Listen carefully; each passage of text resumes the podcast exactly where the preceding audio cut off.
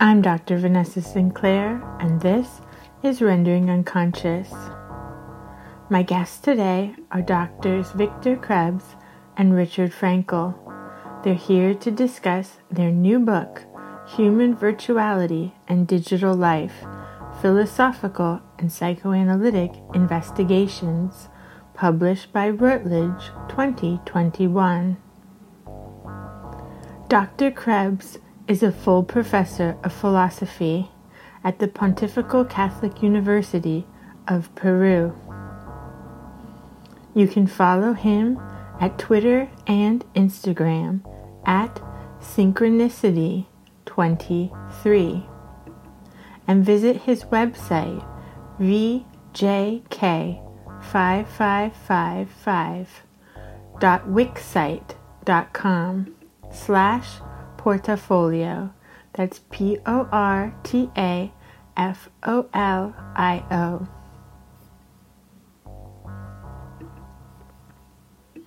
Dr. Frankel is a faculty member and supervisor at the Massachusetts Institute for Psychoanalysis and teaching associate and supervisor in psychiatry at Harvard Medical School. You can visit the Massachusetts Institute for Psychoanalysis website at mipboston.org.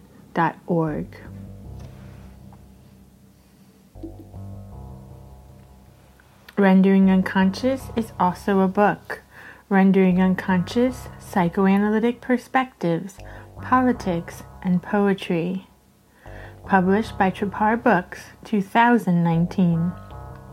For more, please visit our publisher's website, trapart.net. That's T R A P A R T.net.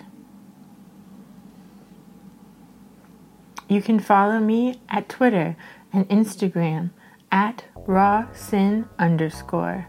That's R A W S I N underscore at Twitter and Instagram, or follow me on TikTok at Dr. Vanessa Sinclair 23. You can support the podcast at our Patreon, patreon.com forward slash Vanessa 23 Carl. Your support is greatly appreciated. Thank you so much to all of our Patreon patrons. Well, I mean, I mean, there's there's there's the, the there's the experience we had of writing it. I think that that's important. You know how yeah. how we came about uh, thinking about the topics and how we had the experience of writing first face to face and then virtually because I live in Peru and Richard lives in in Boston. So so most of the, our work we did uh, virtually, and we started about five years ago when Zoom was not the big thing. So we were doing Skype, Skype and a Google Doc, and and we discovered how we could, you know, write together at the same time. And that was like a really interesting experience because we realized that, in the virtual, our connection, the way in which we thought together, was much more plastic, much more malleable. I mean, sometimes we we we we we started writing uh, the same paragraph, and then we would each take off, you know, and a little take five minutes off, and each one would write something and come back with it. And suddenly we realized we were saying the same things, but from different perspectives. And that I think is one of the important things about the book, that it draws from two perspectives, we could call it, or two dimensions of experience. One is the psychoanalytic, and the other one's the philosophical. And since we've been talking about this since we were in undergraduate school, um, our language is pretty much a mix of both, right? I mean, I learned psychoanalysis as he was learning, doing his discipline, and he learned a little bit of philosophy too through me. So it's kind of a, an interesting experience. That, it, yeah, that's that's yeah. what I would start talking about. Yeah, and I guess, I guess the thing I would add, what, what Victor was saying in terms of the way that the the paragraphs sort of started to write themselves, we might say. It like it, it really didn't feel like it was my consciousness or Victor's consciousness, but some kind of shared thing would happen vis-a-vis the aliveness of the virtual, I think. There really was something about writing the book that way. But two other things occurred to me about it. One was just the experience we had of a kind of intimacy that grew in the virtual a kind of way that um, feelings could really genuinely flow between us, conflicts could be attended to, there could be like a lively affective field created in that virtual space. And then we would meet each other in person. And when we met each other in person, it was absolutely vanished. And we were back to like two older men with their bodies and their troubles and like back on earth and back on the ground. And then it was about how, where did that intimacy go? How is it different when it's an embodied contact? And th- those are really big, big questions that we tried to explore in the book out of those experiences. Big issues, big issues. The, yeah. the embodiment of the encounter which changes uh, and and as time has gone by we've gone through different ways of formulating it and, and experiencing it also. But there was also another experience that that was kind of fascinating because at the beginning when we first you know, all our lives i've been very pro technology he's been very anti technology sort just to simplify things right? So when we came together suddenly we found ourselves each taking the position of the other sort of naturally. So in a way this also defined the methodology that we discovered needs to be uh, uh, adopted for a discussion on the on the technological. And perhaps that takes us to our to our first issue the most important thing and it is our conception of technology as a pharmacon. Yeah. something that you you know we bring from plato but of course derrida worked on it uh, more. And then and, and stiegler uh, bernard stiegler uh, even expanded more. So the pharmacon is an important thing that that we and what does it mean for technology to be a pharmacon no yeah how did you come to that? Yeah uh, uh well um, first of all that it's that the pharmacon is neither good nor bad. I mean it's not good good or bad. It's both. I mean it's a single phenomenon that has as it were two sides you know the, the dark and the and the light. They're, and they're interconnected. You can't have the one with the other. And for technology to that it is a pharmacon means that it's has a potential both to be poisonous and uh, curative and but that, depends on how you manage the elements that constitute this paradox. And that uh, and that also has to do with with our relationship to to our own unconscious, no? Uh, because it is an extension of ourselves. That's an, another issue that we, we would like to to talk about. Uh, about how technology is not something external to us, it is imposed on us, but rather something that grows from us. And as it as it grows from us, then it's necessary that we look at it as we look at human individuals and societies, both from a conscious and an unconscious level. That's great. Yeah. As we talked about in the beginning before we were recording, I really love psychoanalysis and I really love the arts. And there's an artist named Stelarc out of Australia, and he works a lot with like body modification and technology. And he says, you know, when people say like, oh, we're not human anymore, he says that, you know, having technologies and tools is what has always made us human, even language. And he sees those all as technologies and things that are extensions of ourselves. Yeah. Yeah.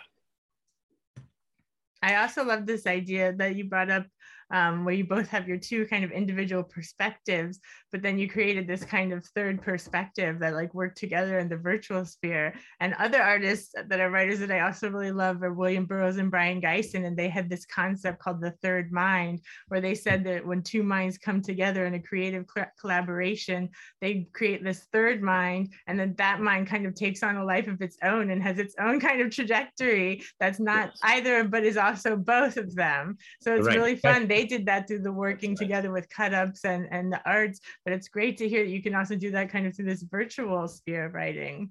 Yeah, it, it, that's very interesting. That's a very good description of what actually happens. I mean, uh, Richard was saying, suddenly it was not we that were writing uh, the, the thing the text itself acquired a life in virtuality and perhaps that's also part of the experience we had of shock almost of coming back together face to face suddenly that was not present and so how do you find that so easily as you do in in in, in the virtual uh, realm uh, yes. in, in, reality, right? Uh, yeah. I was going to just just say one other thing about the pharmacon, just sort of that basic. We could say it was our method. It was our working method. So we ex, we had an experiential version of it, right? As we were talking about the way that uh, something that I held on to, some belief that I had about technology, there's interesting, I mean, if you even think about it in terms of our political polarization right now, there was something about this shared virtual space that allowed me to let go of it and actually really delve into the opposite perspective. And that's the thing about technology, it's always producing opposites. right? You're always in some kind of play of oppositions. And that's why the, writing on technology is often so polarized. See that in the polarization, if you really think it is pharmacological, the polarization gets you absolutely nowhere in trying to come to terms with the technological world because all it's doing is promoting uh, one side, its, its ills or its goods as being better than the other, and blind to the other side, and blind to the interfusion of the two perspectives.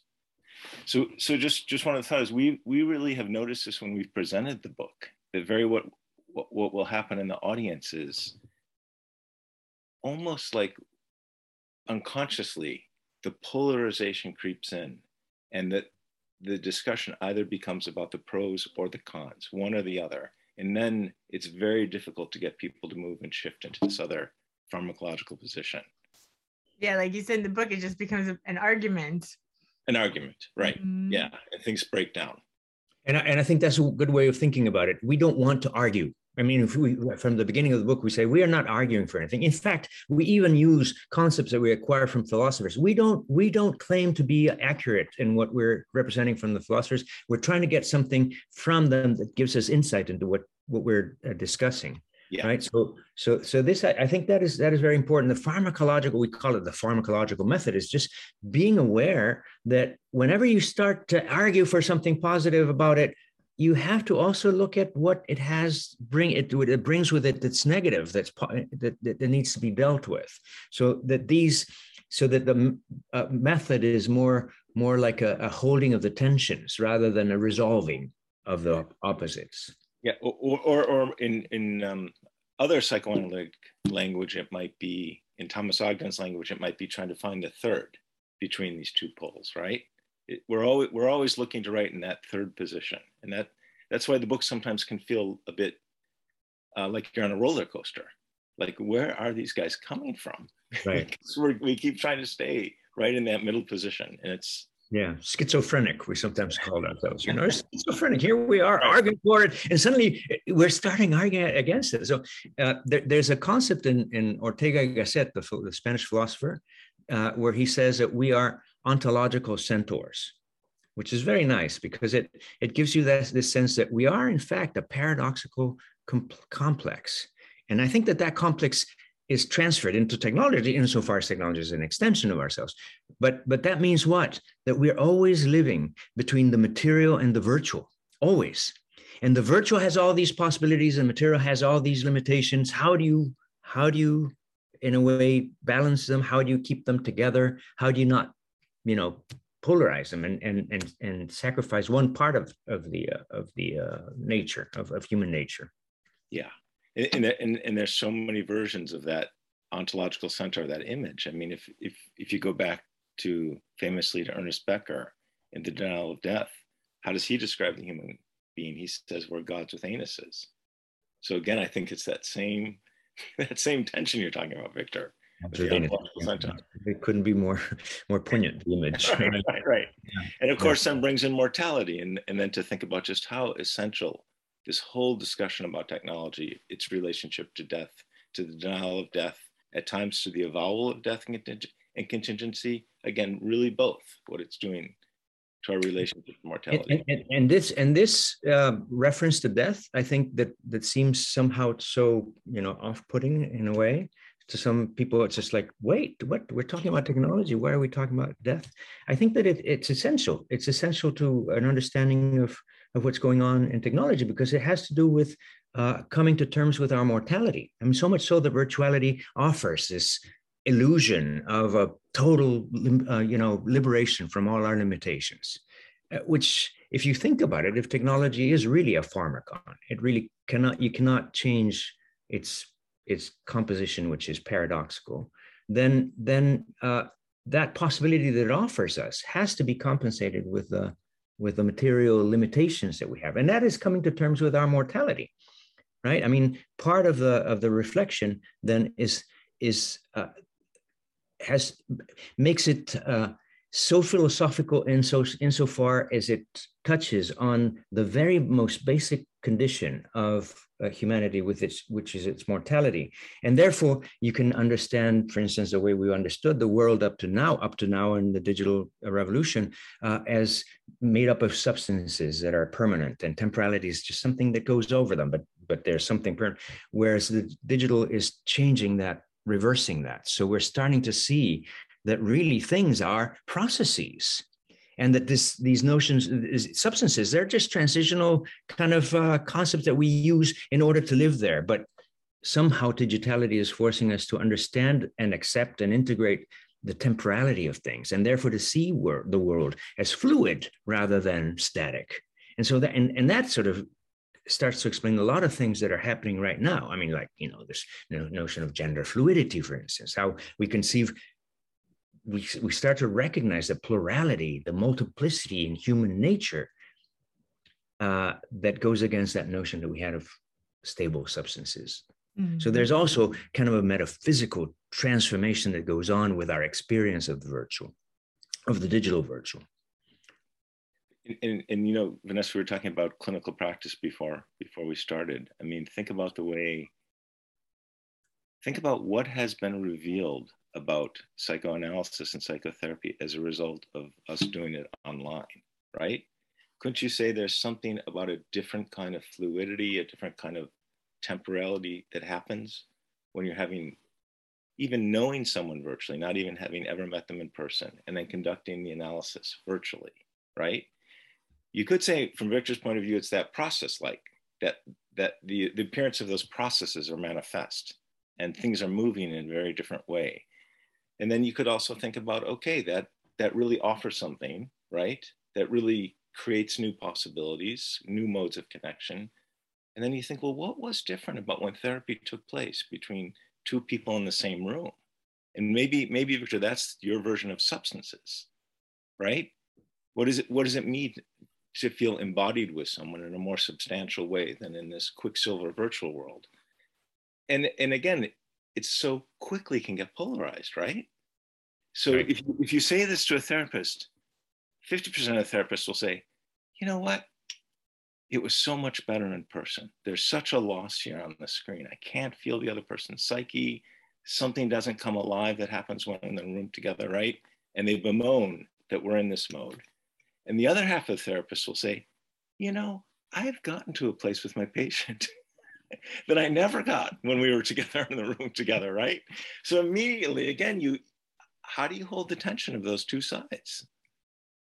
Yeah, no, I was thinking about that when you were saying that you would get all of this work done online and then you'd meet and you'd be like met with each other's like bodies and neuroses and uh, reality, you know? And I was thinking that because so many people like it is such a rush to go back to the office and say like, oh, but it's not the same as two bodies in the room and the bodies speak to each other and all this right. kind of thing. But like maybe you know you can also say there's all these different pros for the virtual space and maybe there's some sort of less inhibitions or something when you're not a body in a room with somebody else and you're able to go to places you're not able to go so absolutely but but then then we might say one of the but then one of the big issues that's happening now just on on this topic you know I, from all the therapists you know i sort of speak to supervise colleagues right patients don't want to come back especially young ones. So, what does that mean? is this going to be it now? And is the other thing going to be like a specialty you might have, an in person? I specialize in seeing people in person. You know, it's going to become a whole new subspecialty or something. But what, is, what does it mean to lose that? It, it, it just means that this is this is the way things are changing. There's no way back. So that it's like a new dimension has been added, and and and I think that the, the, the best attitude to, to, to, to have with regard to that is to see what new possibilities it is adding to what we have rather than seeing it as a subtraction. I mean, I, I, I think, for instance, of, of the phenomenon of Twitter. I remember I joined Twitter about 15 years ago, I know very early on uh, in Peru. I mean, it's probably later, it was later than in other, other parts of the world, but there it was early. And I remember that one of the things that struck me about Twitter was that people were starting to say things in public that they would never have said before.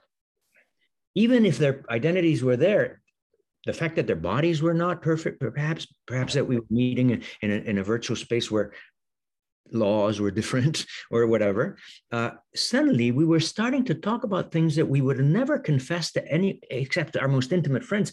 And it became a public discourse. And so I think that that has a, the effect of amplifying the range of things that we can think of as a society, which is being allowed because of this new virtual uh, you know condition in which we, we find ourselves yeah. you know? Now uh, uh, I, I just wanted to, to point out uh, an, another one of our, our basic concepts and that and that is the notion of virtuality. Because i think we we think of virtuality as digital virtuality as if it just appeared with virtual reality and so it's changed all our work but it really when when we were writing the book we realized that as we go through the history of the media every new media has transformed the virtual in us. In other words, that there is something virtual about human beings, as Ortega said, said there's something physical and something, he says, natural and supernatural, which is not, I think, the terminology we need now, but that there is something real, empirical, and something virtual, right? And, and that this virtuality has been present with us from the moment we could think a world beyond the present experience, that we could abstract the world from the temporal that we could consider possibilities that were not there right? And if and if you think of, of the virtual that way then the virtual has been with us from the moment we had consciousness from the moment we painted some scene that we had seen we painted it that's that's a virtual. Uh, from the moment we started writing that page is virtual. Or the movies or whatever else you can think of a, as a modulation. So so every single new uh, medium has merely modulated differently the virtual in us. So if you see that, see it that way, then the lessons we can learn from the virtual here are retroactive. You start thinking about them in terms of, of what happened before. And I think I think that's that's useful. Yeah. In, yeah, in, exactly. Now I was yeah. thinking that too because you know I had been thinking that um, there's no philosophers like all the philosophers and analysts that we that we always point to none of them lived in this kind of world you know in this kind of digital world. So uh, we're in new territory in that way. But then when i started your book and i saw that you discussed that but then you're like but wait they have always addressed this kind of virtual aspect and we can use them because of this of this. Makes a lot of sense.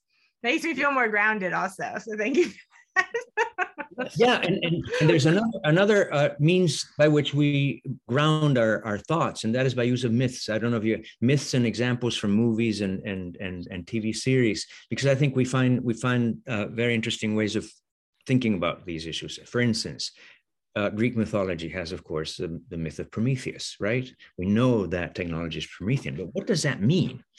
And, and, and if you think about the myth, the myth starts with Epimetheus, which is the slower brother, you know, he's not very quick as as Prometheus is, as a, a hero, and he is assigned the task of endowing all creatures with those powers and faculties that would make allow them to survive. And so he gets so excited with the job that he starts he's just giving away all these. And when it comes to time for human beings, there's nothing left. So the myth tells you from the beginning humanity is precarious existentially in a way no, no other creature is. And so that's where the Titan Prometheus comes to save us. And how does he save us? He gives us the, the, the, the fire of the gods, which is what? Reason and techne, the ability to make things. And to make things in order to survive, which means we can now, we're, as, uh, as Stiegler says, we're exosomatic. We are able to produce parts of us, you know, extensions, protheses of us that will make us more able to survive. So you see that te- technological in the myth is nothing but a compensatory element in our nature that allows us to grow in a way from within to, towards the outside, right? To be able to handle reality in a way that other creatures don't. And this is what gives us. So, in a way, technology has to do with our precariousness it compensates for it. Yeah. Right? Yeah. and so the, the, myth really kind of brings that brings that to uh to the ground you know to to, to put, put some anchors it into reality i think. Yeah. And, and then I, and then I think we take the jump from there to say that that that our precariousness is the very thing that psychoanalysis is trying to disclose. And part of our precariousness is having an unconscious, right? Our tendency towards disavowal, our tendency towards narcissism, right? That, that's what makes us precarious as psychological beings. And there's so many interesting ways that you could say technology both gives us new means for coping with that precariousness on the one hand, right? And all the creative uses of technology to open up and expand the human psyche. On the other hand, it has the tendency to hyper realize those very elements of our precariousness, like our narcissism, for example, the way it magnifies our narcissism or uh, ushers it in, in in a way that sort of allows it to have much a larger and a bit more of an unwieldy life and something that we can't quite recognize. Same for our tendency towards disavowal, right? Uh, the whole idea of the virtual world, on the one hand, is that it really allows you to disavow empirical reality. Now, we're, we're disavowing empirical reality all the time, but it's this hyper realization that happens uh, that really makes, makes the question about our precariousness really come to the fore. What's it doing to this? what, what's it doing to the, the vulnerability of human beings? And when we have the worries about what it's doing to children, that's the way that that question gets framed, right? Children as the blank slate, as the vulnerable, the innocent. And what does it mean then that they're interacting with these machines? Victor, do you want to say something about that oh, image? Oh, before before I say something yeah. about that, I, I, just wanted to add another myth, which is yeah. very clear about this danger in, in, in technology, or, or you know this openness of virtuality in human existence, no matter what stage, and that is the myth of Icarus. Icarus is a representation of the human that has acquired this potency of technology. He's able to, to now fly but of course, the danger is that if he gets too close to the sun, there are limits, right?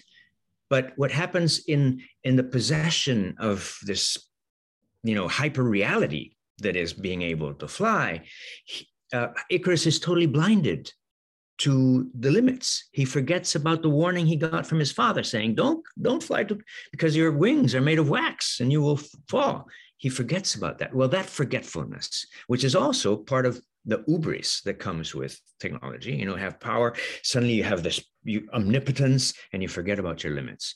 And that is a peril of technology that's intrinsic to technology. So, so we have to be aware of that uh, when, when we, we think about it, right? Yeah. So I think that brings back to uh, our everyday experience. This I remember, I remember when I was a kid, I, I was when I, I, got my first car, it was you know 21 22 and i was uh, poor right?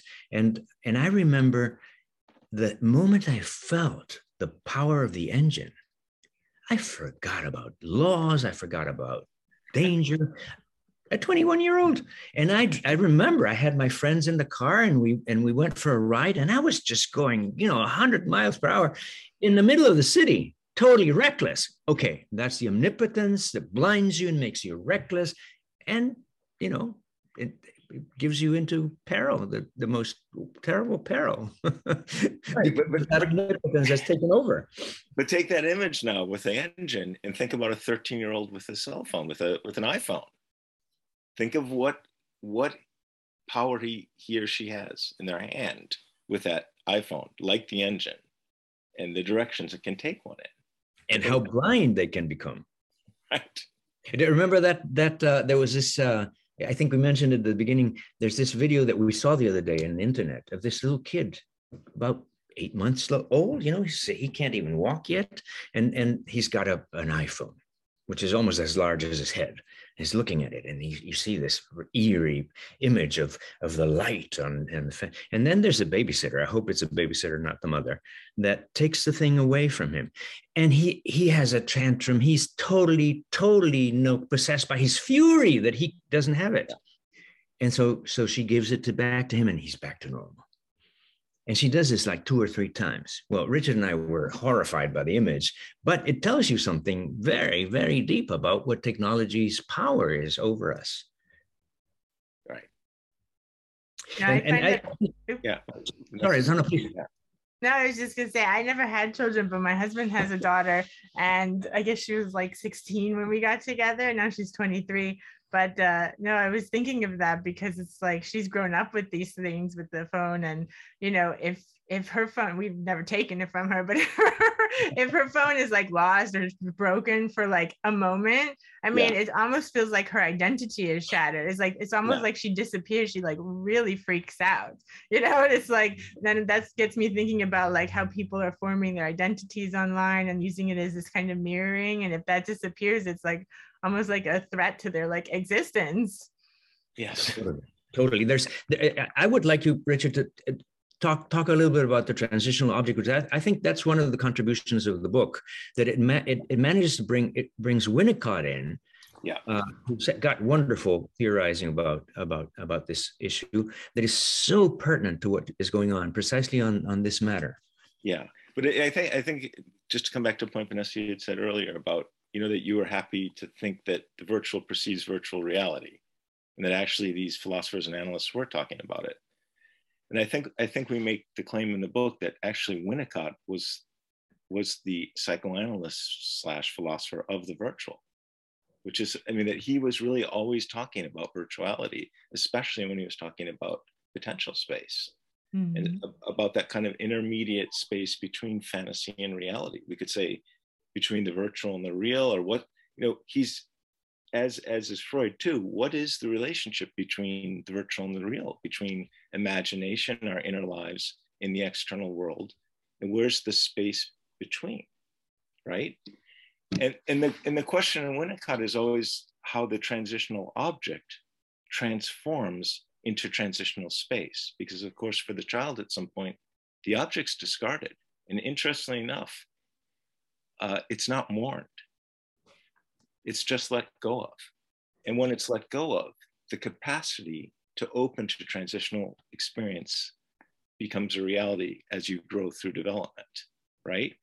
But Winnicott in, in the paper transitional phenomena talks about how there's two paths with the transitional object.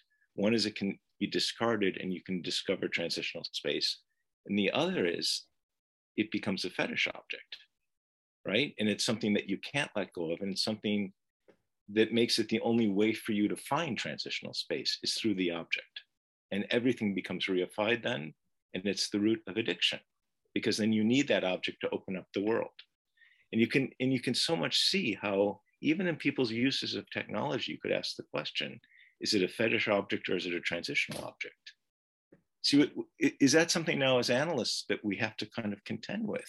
Actually thinking about that the patient's use of technology as something that's part that needs to be analyzed as well, or something that opens the analysis up, because it, it raises these very fundamental questions that didn't used to be located in that space before the digital revolution. Um, I, I, I want to bring, I, I, would just mention uh, philosophically something that's relevant to, to what Richard is saying. And that has to do with, with this power of, of the, say, um, uh, the digital object, but I think any object. I mean, if you think of the baby, the baby will have the same reaction to the cell phone that he, the iPhone that he's holding, to a toy that you take away from him. Because for the for the boy, there's something about reality that has this aura about it. And and uh, Benjamin talks a lot about Walter Benjamin talks about the aura of the object and how that's lost with technology. Now, that's a big issue. I think I think I think he was too quick to to say that. Although he never says exactly that, he always you know uh, is is trying to be as as faithful to the ambivalence of it.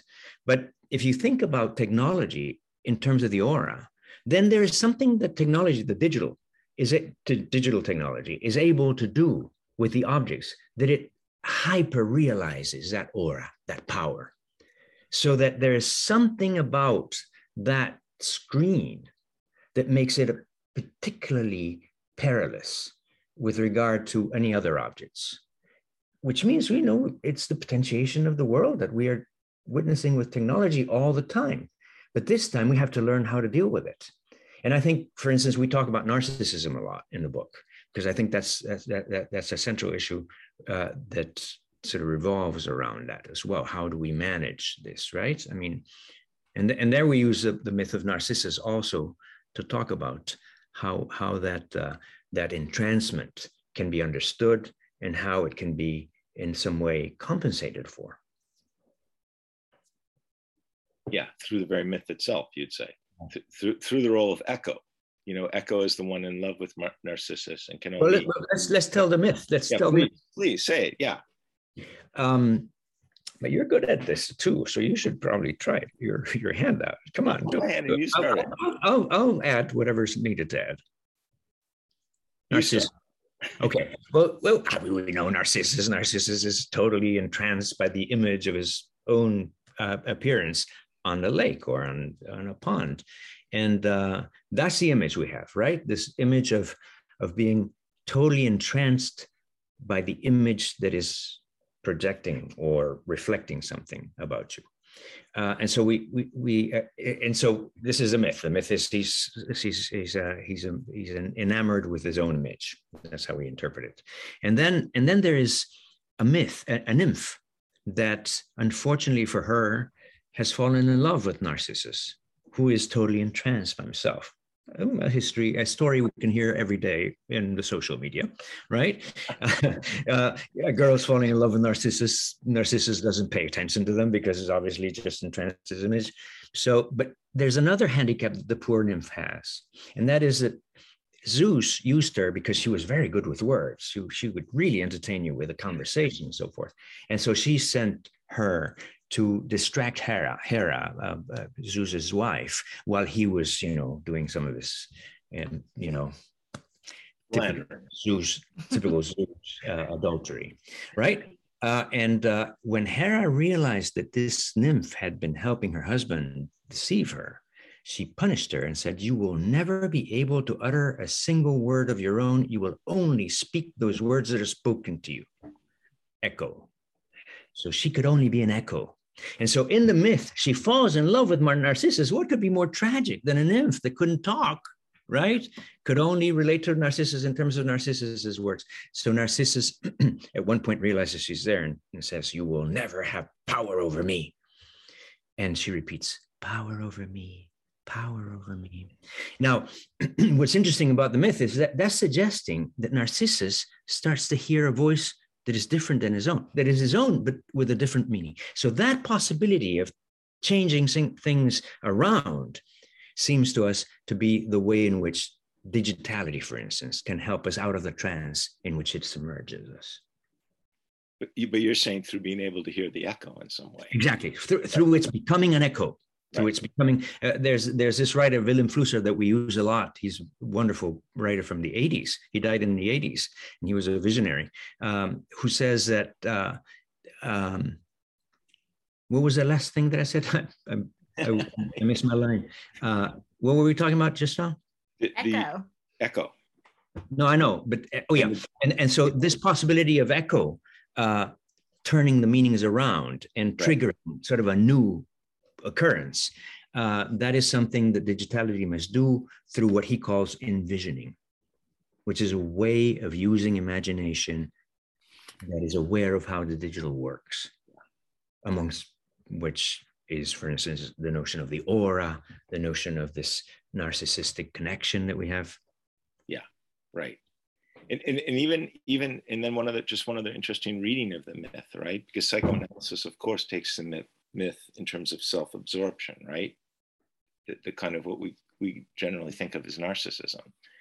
But Lou Andre Salome, that early um, interlocutor with Freud, said, what's interesting about the myth is that Narciss- Narcissus doesn't fall in love with himself, but he falls in love with the world. Because of course he's not just looking at himself, he's looking at himself reflected in the world as it appears in the pond.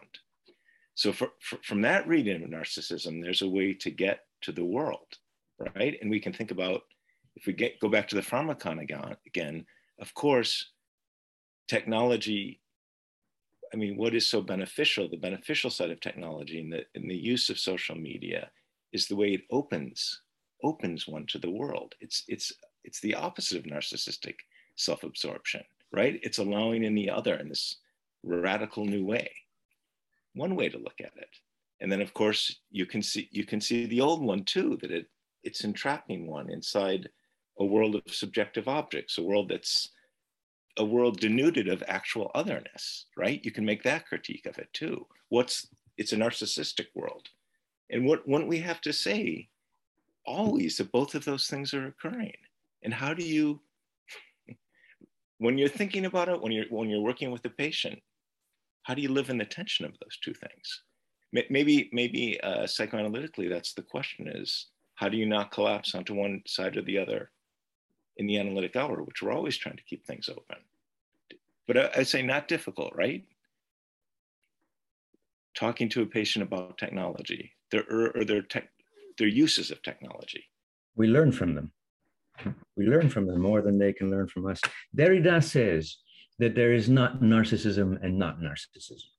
He says there's various different kinds of narcissism, some that are more amiable and open to the other, and some that are less so. So, what we consider to be narcissism in that polarized conception is the narcissism that's totally closed to himself and you know uh, unable to receive the other uh, but in but in this understanding of narcissism as having these two possibilities, then then I think I love that because that means that, that we always say technology, digital technology is what it's doing is it's making people not totally narcissistic, right? And and well, if narcissism has two sides to it, then maybe the selfie is not just a toxic thing. Maybe it's a way of other kinds of understandings and intuitions that can happen in that interaction between Narcissus and say the world that he's starting to love.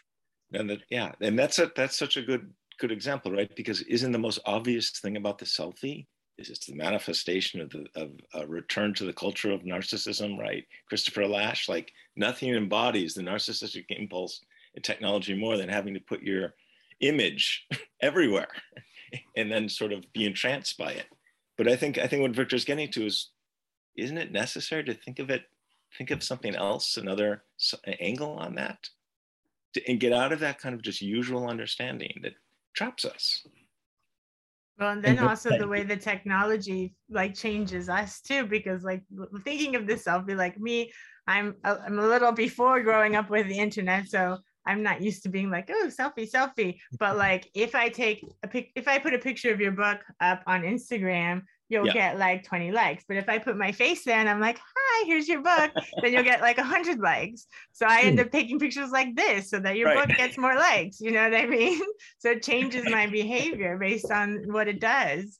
That's really good, right? so when you see that picture, that's why. You're like, yeah, right. Get these guys book. You can understand since we're connected to Instagram, you can understand that even though I'm not from the generation that comes with digitality, I'm a totally selfish addict. A selfish addict, a selfie addict. Uh, You're fun. Right? No, no, no. But this is my justification. I think that there are, there are two sides to narcissism and uh, two aspects that you can play with. And so it's a matter. It's a it's a pharmacon. I, mean, I, may, I may be overdoing the you know the the negative side, but still the experiment i think is is is on. And this is what we have to learn to to take what is going what is going on and see what we can do to turn it around and make it positive. No it's, it's really it's really true. We just we just presented the book to a group of a psychoanalytic group. We will we don't have to say of what persuasion. It was very interesting. As soon as we started to sort of talk about as a pharmacon and maybe say some of the, the benefits of the of, of technology and I think what we talk about is uh, allowing for a certain kind of laboratory of subjectivity, a laboratory of experimentation, and um, allowing one to explore one's persona in its multiple forms, right? With one's online avatars and all of that, being inside the metaverse, right? All, all the creative possibility of that. Now, of course, we were trying to hold that with, with the darkness of it as well. But immediately, and this came around the, the, the um, issue of uh, cell phones with iPhones with with adolescents, there was such a negative feeling about how the iPhone is destroying the adolescent psyche, right? And how and how these kids are stuck inside the virtual world and they have no experience with the empirical, with nature, and how there's no soul in it, and the psyche is deadened by it. And, it, and, and immediately as we were just trying to hold that there's another side to that and as a and as a parent if you only can see the negative first of all you lose your connection with the kid who's immersed in it. That's the the first problem. And then the other thing is that you miss that there's also something else going on that we not growing up in that generation don't know about or, or can't know about.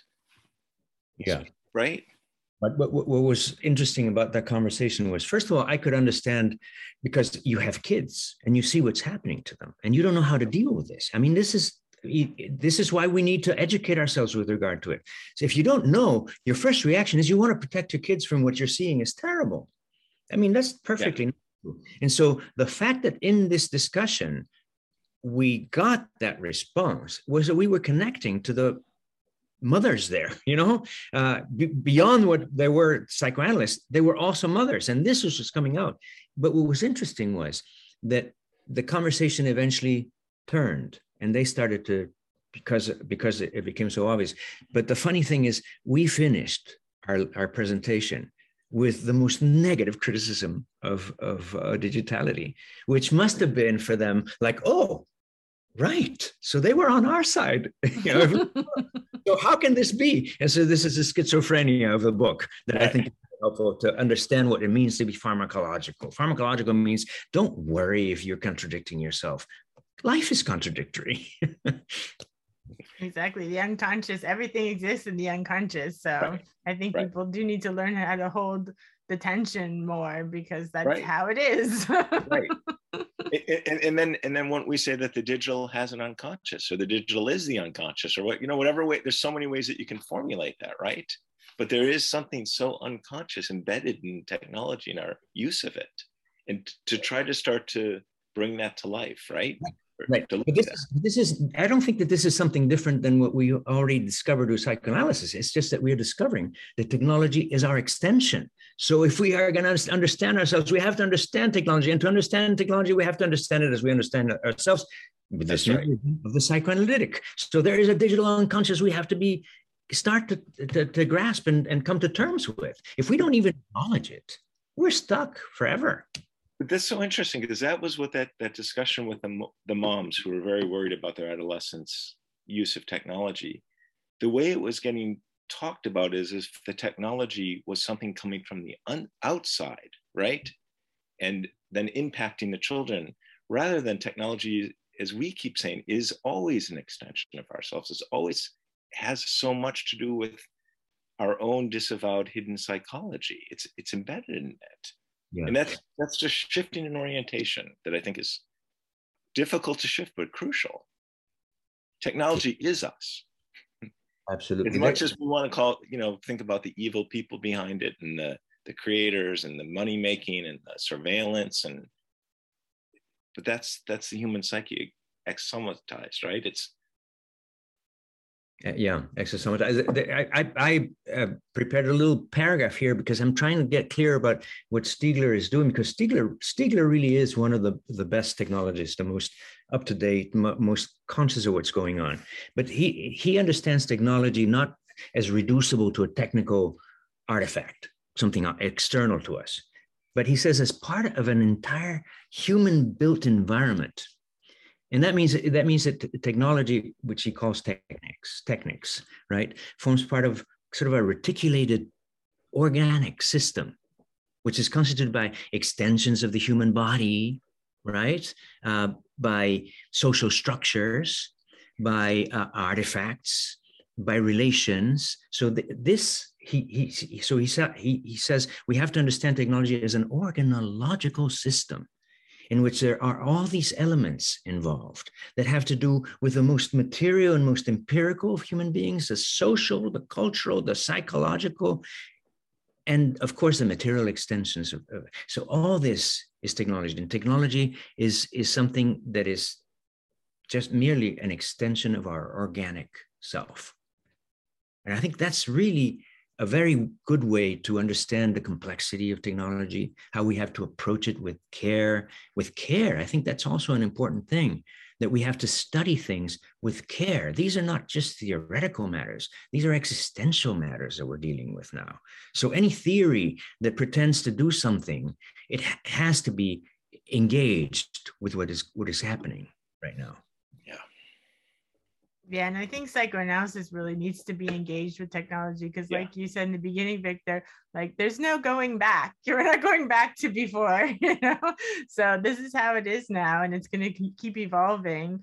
And I feel like all the analysts that I know that are like rushing back to the office, and you know, we need to be two bodies in the room and everything. They need to hold space for the digital realm as well, and you know, working through virtual means and things like that because you know, psychoanalysis is so marginal as it is. And I feel like yes. this is such a ripe time for psychoanalytic thinking because the virtual space really allows us to understand these kind of psychoanalytic concepts, like you said, the transitional yeah. space and using it in that way, or people understanding identity formation and yeah. using it in that way, and like fluidity and things like that.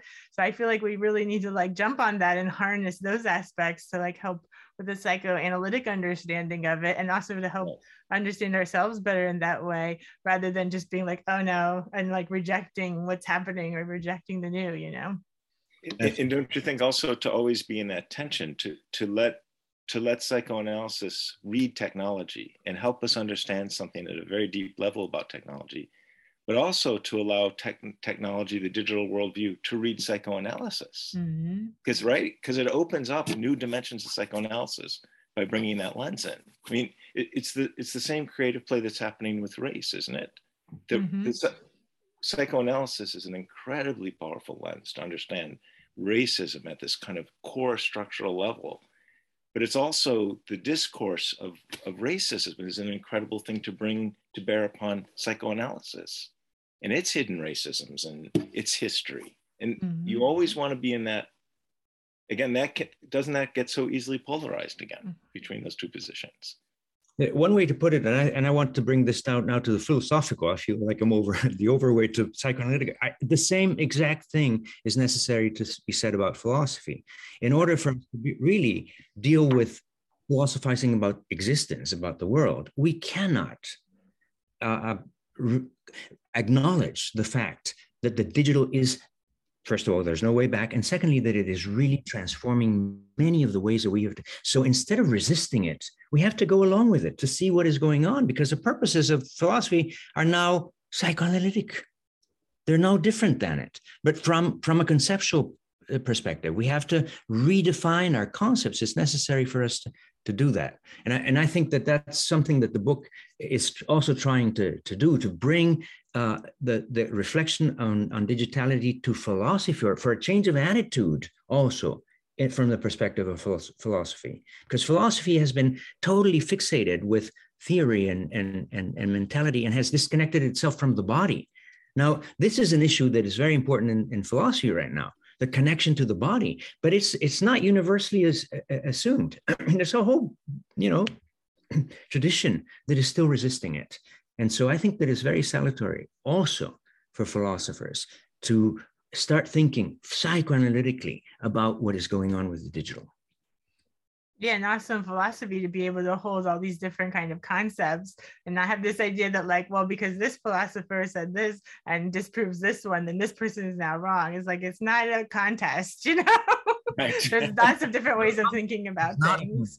yeah There's not as psychoanalysis isn't guilty of that as well, right? No, totally, exactly. Right. Read a right. lot of different theorists. It'll help you think about a lot of different things a lot of different ways absolutely, absolutely. don't have to just have one master but you realize that that competition is only possible when you see things from the perspective of the metaphysics of presence things are what they are they are the same but if you look at it from the metaphysics of processes or absences that we can we, we want to say nothing is stable everything is is in is in movement everything is changing all the time so that so so there there is no way of holding on to concepts that will help, help you deal with the present. You just have to learn to think in the movement of time.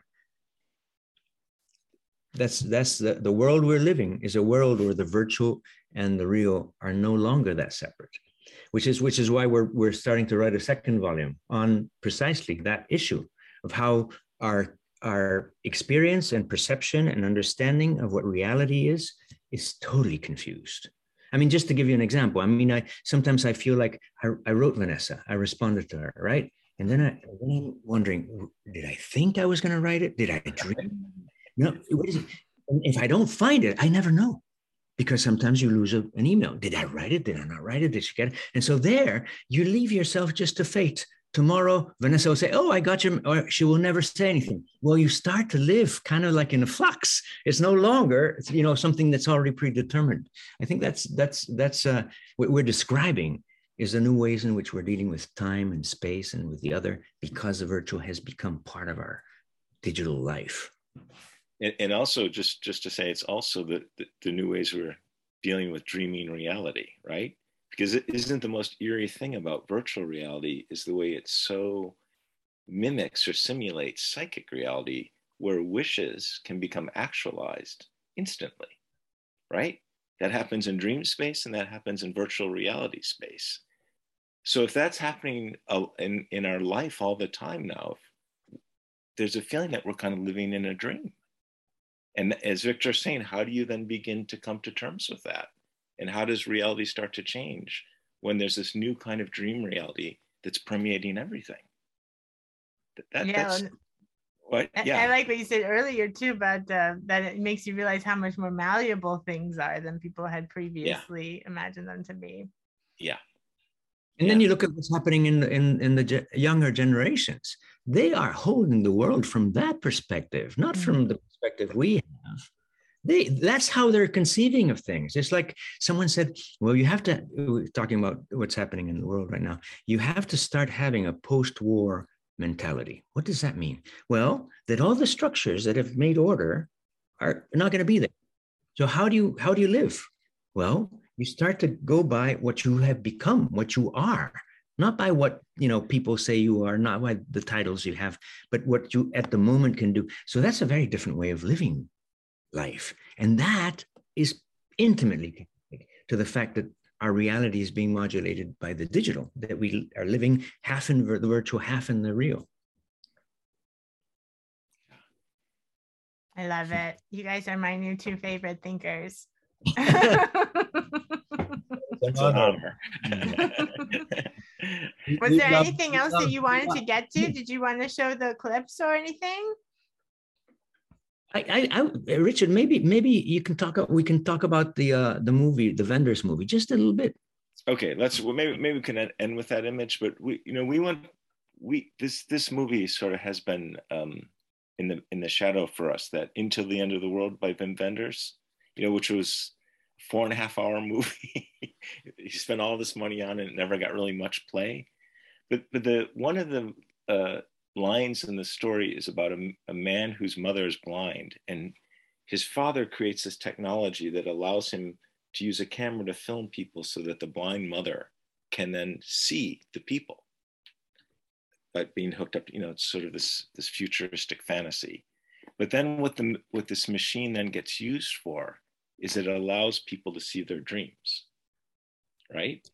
So you can then uh, have your dreams at night and then play them back on a video. And the characters in the film who have access to the technology, of course, become addicted to the machine. And all they want to do is to stare at the machine and look at their own dreams. And everything else falls. You know, all of empirical reality, eating, sleeping, it becomes like a central addiction. And then, and I think we we're just trying to say, is there a way that virtual reality, kind of its in its essence, is sort of has this promise of allowing us to see our dreams? Because, because you could say that's the one area of psychic life that's not, in some way, not available to us because we're split subjects. Because when you're when the dream is occurring, you're not experiencing it. What you have is when you wake up, you have you have echoes and traces of it. And it's like virtual reality says well we can we can jump over that and we can be at that moment when wishes are actualized in that instant. And you can have that all the time now. Incredible creative potential of that. And also what has to be disavowed to stay in that world. That that feels like a fundamental tension that we're trying to explore. And especially in the second the second volume we're, we're writing I look and, forward to that. And you just yeah. saying that for some reason, when you said we're all split subjects, it made me realize that despite all of the psychoanalytic arguments and theorists and everything, that's the thing that makes psychoanalysis like at its core. All psychoanalysts believe yeah. that we're all split subjects, right. no matter what your theoretical orientation, whereas yes. like CBT and other therapists are not yes. coming from that place. But, but isn't it that the but isn't one of the attractions of virtual reality is that it gives us the illusion that we don't have to be split subjects, that sort of we can have it all psychically and and wouldn't you say wouldn't you say that that has to do with a, a sort of a, a religious instinct in us that we want to reach the unsayable, the unreached. Yeah. technology is giving. So uh, uh, uh, I think Husserl is very rele- relevant here because he says we are at the end of a process, and either we go forward to the abyss or we turn it to our own good. So that we so that we i think it in a way for me it, i mean we haven't talked about this richard about the religious part but i but i do think that it has to do with a recovery of our relation to mystery to our relation to to the unsayable. And that's a religious matter that has been left up in limbo in our time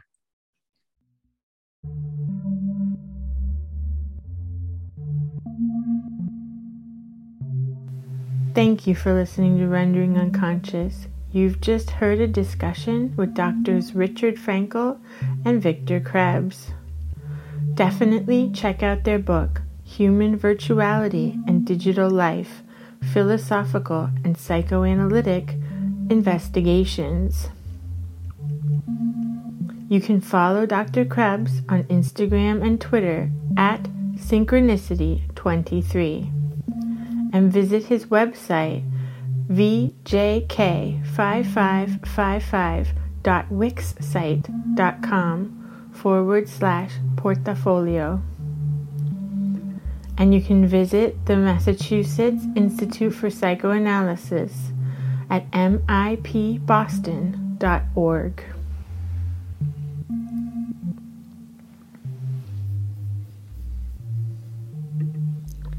And now the song This is the Subconscious, Your Own Adventure, a collaboration I did with Pete Murphy, available on Highbrow Lowlife's Bandcamp page. Just visit highbrowlowlife.bandcamp.com. Enjoy.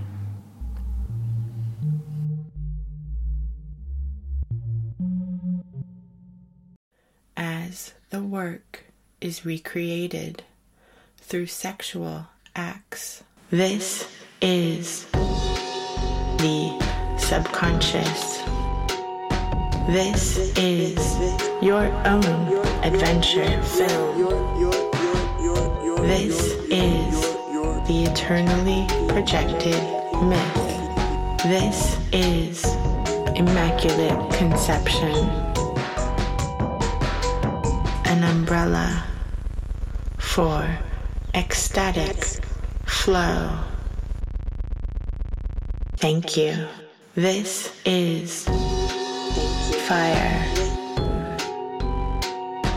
This is satisfaction as well. This is the time, reality, utopia, technology a picture postcard, drug,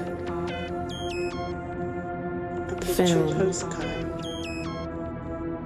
drug,